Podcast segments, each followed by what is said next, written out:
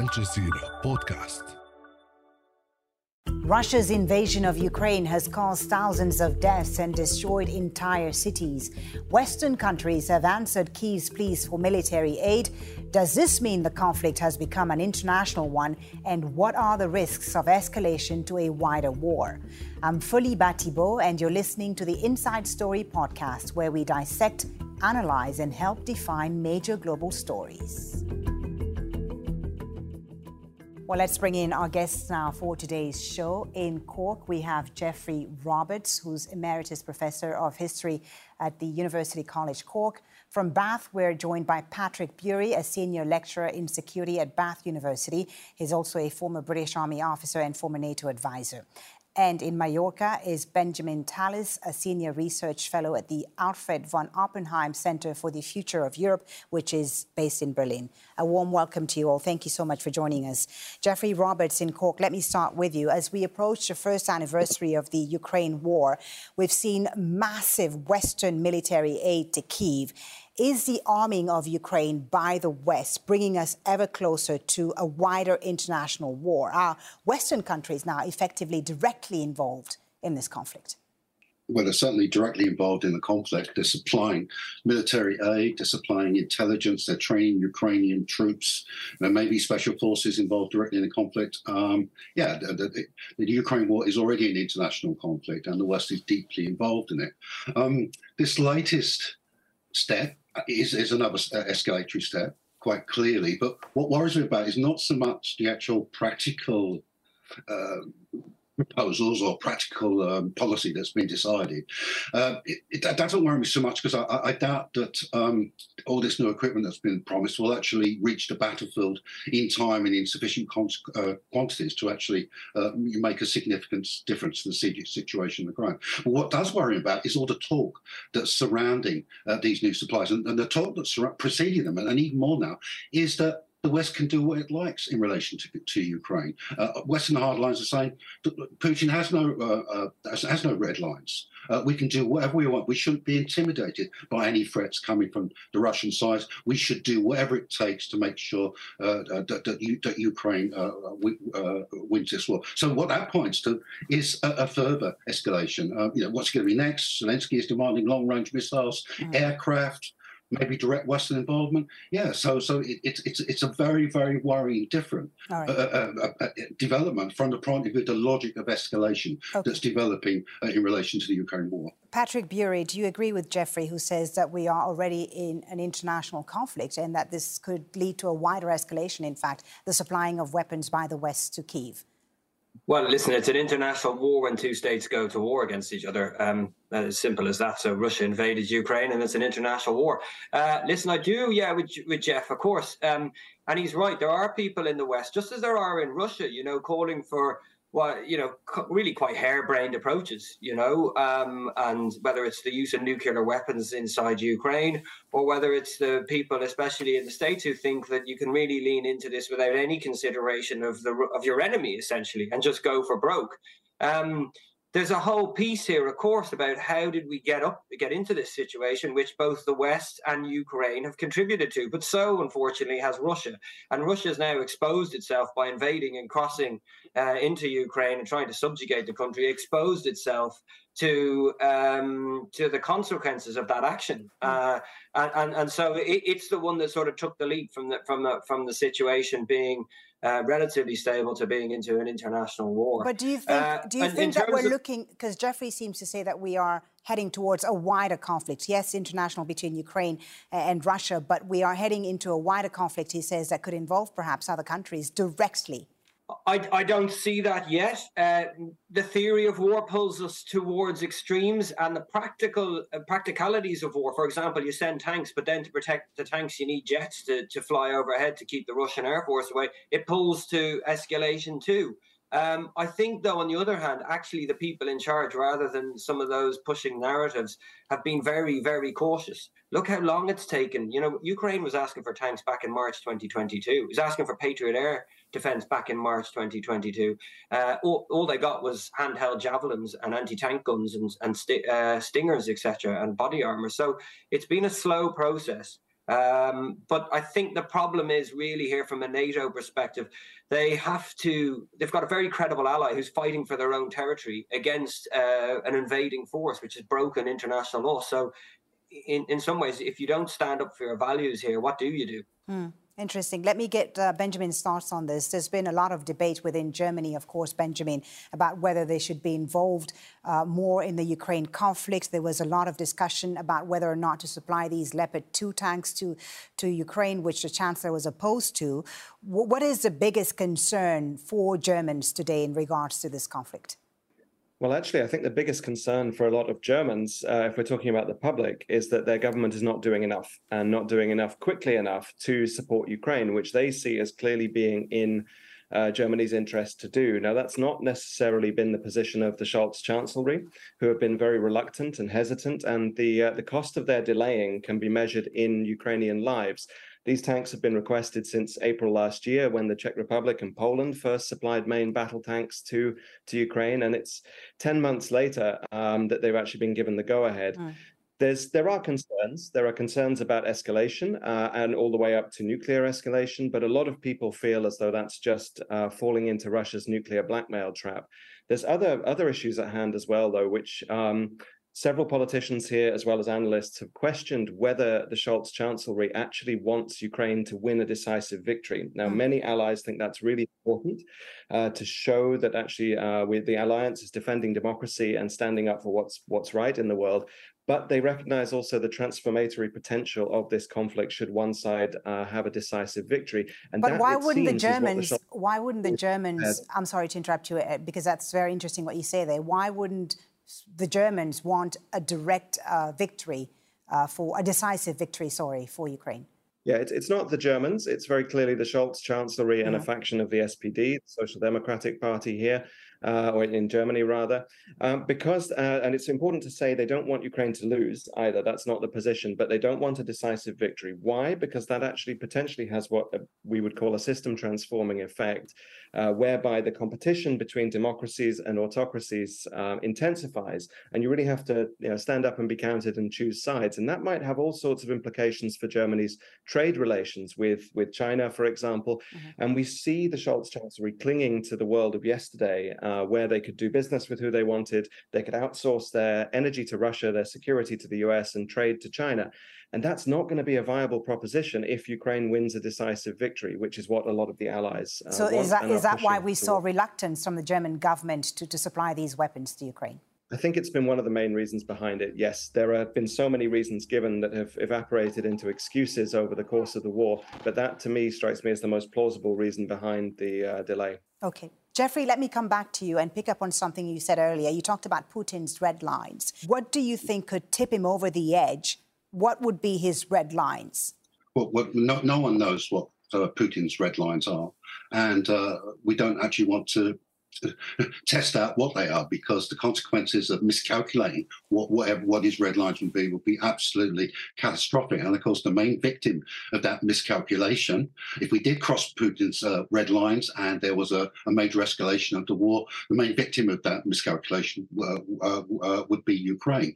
I think Putin has acted with restraint because, uh, from his point of view, from the Russian point of view, they're winning the war and they are going to win the war. So uh, there's no need for them to uh, counter-escalate uh, every every every move by the West. But that calculation could change, and that that's that's what worries me. Um, you responded to Benjamin there. Yeah, I think the other reason that Scholz was reluctant um, to to to take this step of agreeing to supply heavy tanks, uh, apart from the danger of escalation, was that public opinion in Germany, as it is in every country throughout uh, throughout Europe and throughout the Western world, is divided uh, mm. on on the Ukraine war. Yes, there are those who uh, who are in favour of escalation and doing whatever it takes uh, to to win the war against Russia and, and to take the necessary risk. But there, but there are others um, uh, uh, uh who, who, want who, who, prefer a diplomatic solution to the war, who want who want a ceasefire, who want to see the war end and settle, and right. end and settled. I, am afraid, you know, I'm responding to what Patrick said. I just I wish I could share his confidence in the powers that be that, that they're going to control this process um, because all the way through the war, it, it's just been one escalatory step after another. Okay, it's been slow and it's been gradual, but nevertheless, um, it, the, the, the, the, direction of travel uh, is uh, uh, yeah is, uh, is, is quite is quite is quite clear. Okay. So what are they going to do next? Right. Let's, is let's gonna, ask Patrick. Are they start, is this the last decision? Patrick, what is your response to that? And Patrick, are you convinced that Putin? Uh, is going to back away from, from a major escalation uh, with the West if these these weapons supplies continue to to go ahead? No, I'm not convinced, and mm. and uh, you know it's it's down to his uh, his assessment of the situation. Uh, but I do think it's being as carefully calibrated as it can be. Um, certainly, it can't come fast enough for the Ukrainians. It's too slow. Even the tanks are too slow. They're going to have to use their own reserves uh, to hold the line while these new tanks come on stream. But ultimately, you know, I think Putin is going to have to decide. You know, th- there's the rules of the game here, essentially, which is if I conventionally invade another country and other people come to that country's aid conventionally to help get t- turfed out, I have to accept that because that's the net the that goes with the territory of invading another country. Yeah, mm. and we saw that in, in in in the Middle East. You know, look at Iran after the invasion of Iraq, for example. You know, this is just what goes on. Now, that's the, the rules of the game. Is you don't use nukes. Yeah, and when you do, if you're going to start threatening them, you have to go through the clear signals of getting your strategic nuclear forces ready. And I think the most actually dangerous point of view will if, if Ukraine starts to inflict a number of another, say, a double operational blow on Russia this summer then you're into a serious where it would essentially show up the Russian uh, military, the ground forces, as, as incapable, really, you right. know, and and then that's quite quite quite a, a, risky situation. Much less so than if if the if those if the F-16s uh, go in, you know, a squadron of F-16s go in to protect Ukrainian offensives. Well, if the Russian Air Force can't deal with that in, over Ukraine, that's the Russian Air Force's What problem. difference are and, these and new weapons going to make? You think, uh, Patrick? These new d- weapons are they going to help Ukraine regain some of the ter- some of the territory it lost? Well, that's the, the the clear thing here now is the Ukrainians need to uh, weather a, a, very hard period, probably as you as Russia most likely, you know, between the spring and summer tries to attack somewhere. Yeah, they're going to have to weather that. And then, you know, if you look at what armored brigades are for, which is essentially what's being pledged and will come come on stream, but it will take time. Armored brigades are for finding a weak spot and punching through to take back territory. And it was an armored brigade that punched through around Kharkiv in mm. August, September. That's what it's for. There's a few places they can attack in the east, in the, in the center around Zaporizhia or into Crimea, all of which, yes, can carry escalatory uh, responses, of course. But uh, it's essentially, if you don't view the problem as like a, a, belligerent here has invaded another sovereign nation, notwithstanding all the things that happened before that, but once that's happened, yeah, um, then then you know this is this is the rules of the game. Right. Uh, before I bring in Benjamin back, Geoffrey, I just wanted to ask you what you thought of you know these new weapons that have been supplied. Do you think they'll they'll make a big difference on the ground? Will they change the strategic uh, situation on the ground?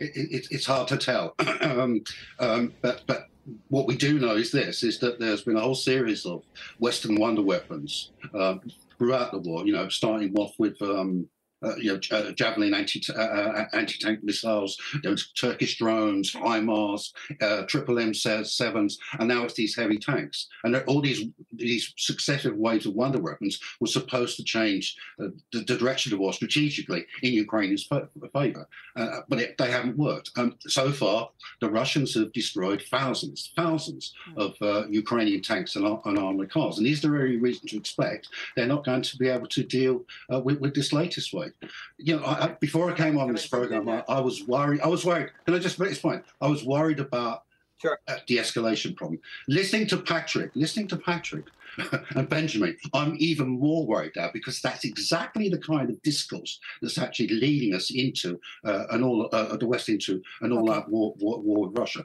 Let's allow Benjamin to respond. Benjamin. Thanks very much indeed. Yeah, there's uh, an interesting discussion. A couple of points I'd really like to uh, to pick up on. One, there is only one escalatory party in this war, and there's only one party to blame for this war, which is Russia. Ukraine's dis- uh, desire to join a voluntary sphere of integration, NATO and the, the European Union, is totally different than Russia's attempt to impose a sphere of influence on it, and that's precisely what democratic countries have reacted to.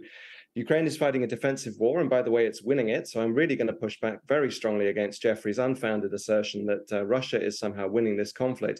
The Russian military has been humiliated in Ukraine, um, fighting a far smaller force. They've actually failed to achieve most of their objectives. They're being pushed out of the territory they have taken, and that's part, in part, due to the weapons the West has provided, but in other part due to the bravery, courage, ingenuity, and skill of the Ukrainian army and the, the resilience of its people. And that's precisely also what's inspired inspired uh, people around the West to say this is our fight too. And the Czech Prime Minister, for example, Petr Fiala, actually very specifically wrote that in an article. And everyone who does take that as being our fight too exactly wants to provide Ukraine with what it needs to win. And that's exactly what we should do. Um, I would push back also strongly against the suggestion that these weapons don't work. Mm. They've been consistently shown to work.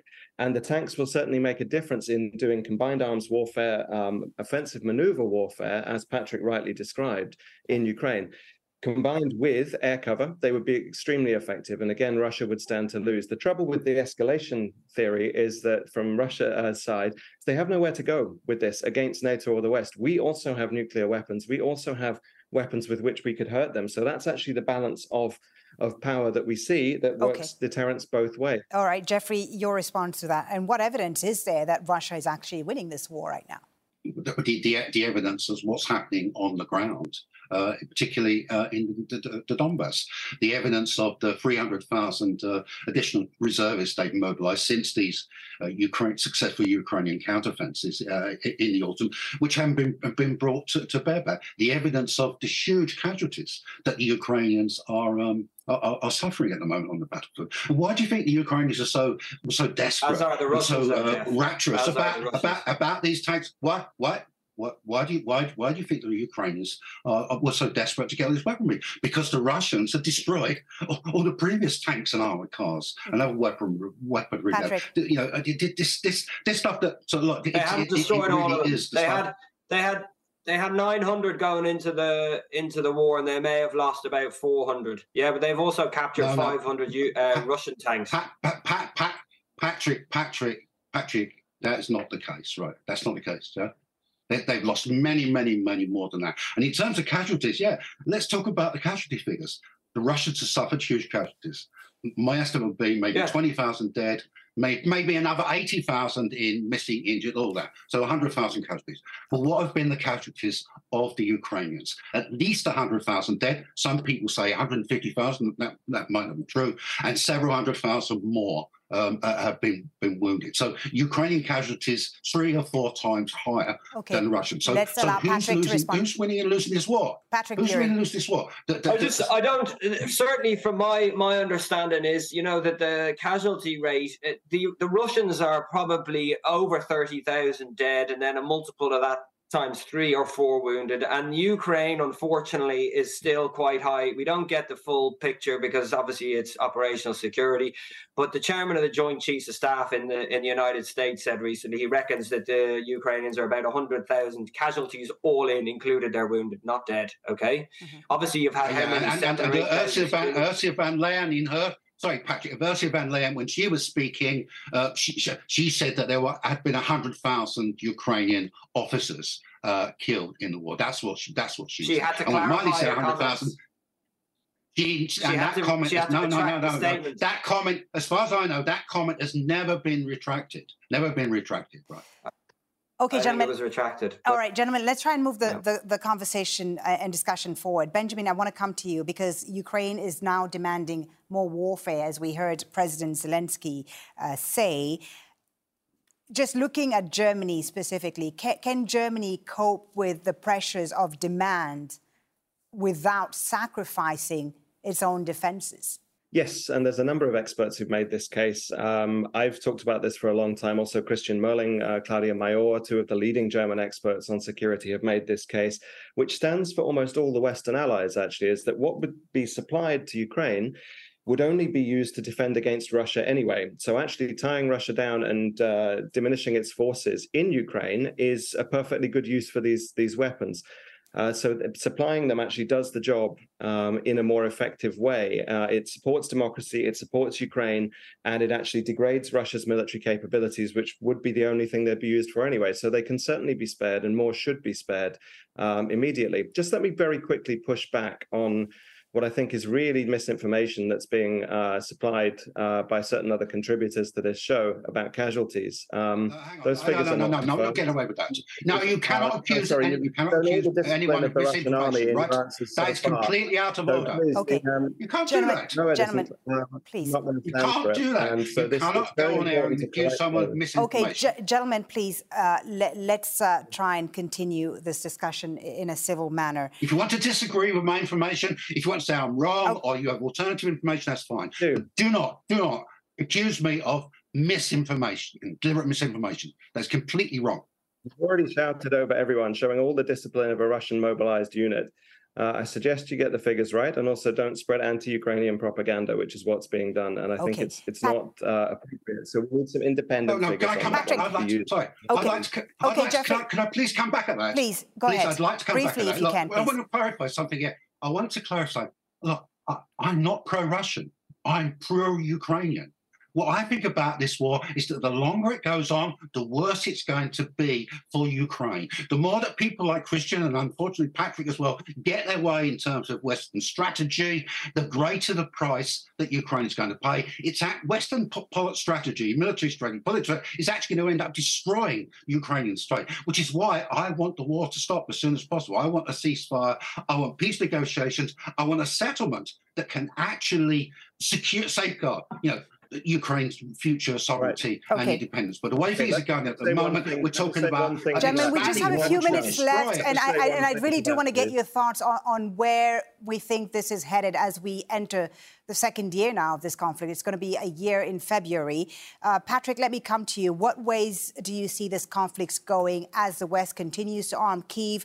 You know, could it conclude in the coming year, or are we going to grind this into 2024 and see other countries directly involved as feared? Uh, I, I don't think you're going to see um, any countries directly involved with boots on the ground. No, no, no other countries. Not for that. That, that that's a different level altogether. So I, I think it's going to try to be contained. I think we can expect obviously one one major, maybe two major Russian counteroffensives between now and the summer. Uh, we'll see how they go, and Ukraine is going to have to weather that storm. Um, and I also think that Ukraine will be par- preparing when the ground's harder uh, their attacks to try and take back their lands. And must, if there's another, no one's ready to negotiate. And you know, if the if the Ukrainians wanted to, the people wanted peace, they, they, they could say that and and they could go for it. But they think the costs are worth bearing at the moment. So you've got to respect that. Um, and uh, yeah, so I think that maybe at the end of the summer that we, we will see there might be a space, a window of opportunity for some sort of negotiated settlement. Uh, but it could well drag on now, and, and it is a tragedy. It's an absolute tragedy. It's a human tragedy um, first and foremost. Okay. Uh, but me- it's not of Ukraine's making. Uh, Benjamin Tallis, your thoughts. What ways could the conflict go? Yeah, I think it's very important to listen to Ukrainians on that. I agree with what Patrick just just said. Ukrainians don't want a negotiated solution at the moment because they don't have a trustworthy negotiating partner, and that's also a position that's been uh, confirmed by Washington numerous times. But also, we have to ask why they don't want to exist with their territory occupied by the Russian regime. Because we've seen the massacres, we've seen the brutal oppression that the Russians have put on uh, the people living in the occupied territories of Ukraine. So it's very understandable when 85 to 90% of Ukrainians say what they consider to be victory is Russia completely out of their territory. So not 21st of February borders, but 1991 borders. And that's precisely what we should be pushing for as well. Otherwise, we set a very dangerous precedent. Uh, we increase the likelihood of Okay. nuclear proliferation and we undermine democracy. Geoffrey, you've got the last word. Where is this conflict headed? Um, I think it's probably heading in, in, in the direction that um, that Patrick um, outlined just just a moment uh, uh, uh, just a moment ago. I think that's probably uh, the most um, uh, realistic sample. But I'd like to finish with, with this point: is that you know the war has lasted so long only because of Western support for Ukraine. Without that support, the war would have come to an end months ago. Hundreds of thousands of people's lives would have been saved. Ukraine would be in a, a much stronger position in terms of any peace settlement than it, than it is at the present time. Yes, the Ukraine, it's up to Ukrainian people and their government to do whatever they want, but Western citizens, their governments also have choices uh, to make here. And my argument is, is that, that there needs to be a choice in favour of a return to diplomacy and uh, an effort achieving a ceasefire Okay. and uh, some kind of peace negotiations. Gentlemen, we'll have to leave it there because we've run out of time. Thank you yeah. so much for a great discussion. Geoffrey Roberts, Benjamin Tallis, and Patrick Bury. This episode was produced by Dermot Fleming, Fintan Monahan, Fungi Nguyen, Abla Kla, and Gemma Harris. Studio sound was by Yasir Ramani. The program was edited by Vinish Velilat, Lin Nguyen, and Joe DeFrias. Be sure to subscribe to the Inside Story podcast to catch every episode. Thank you for listening. Tune in on Tuesday for our next episode.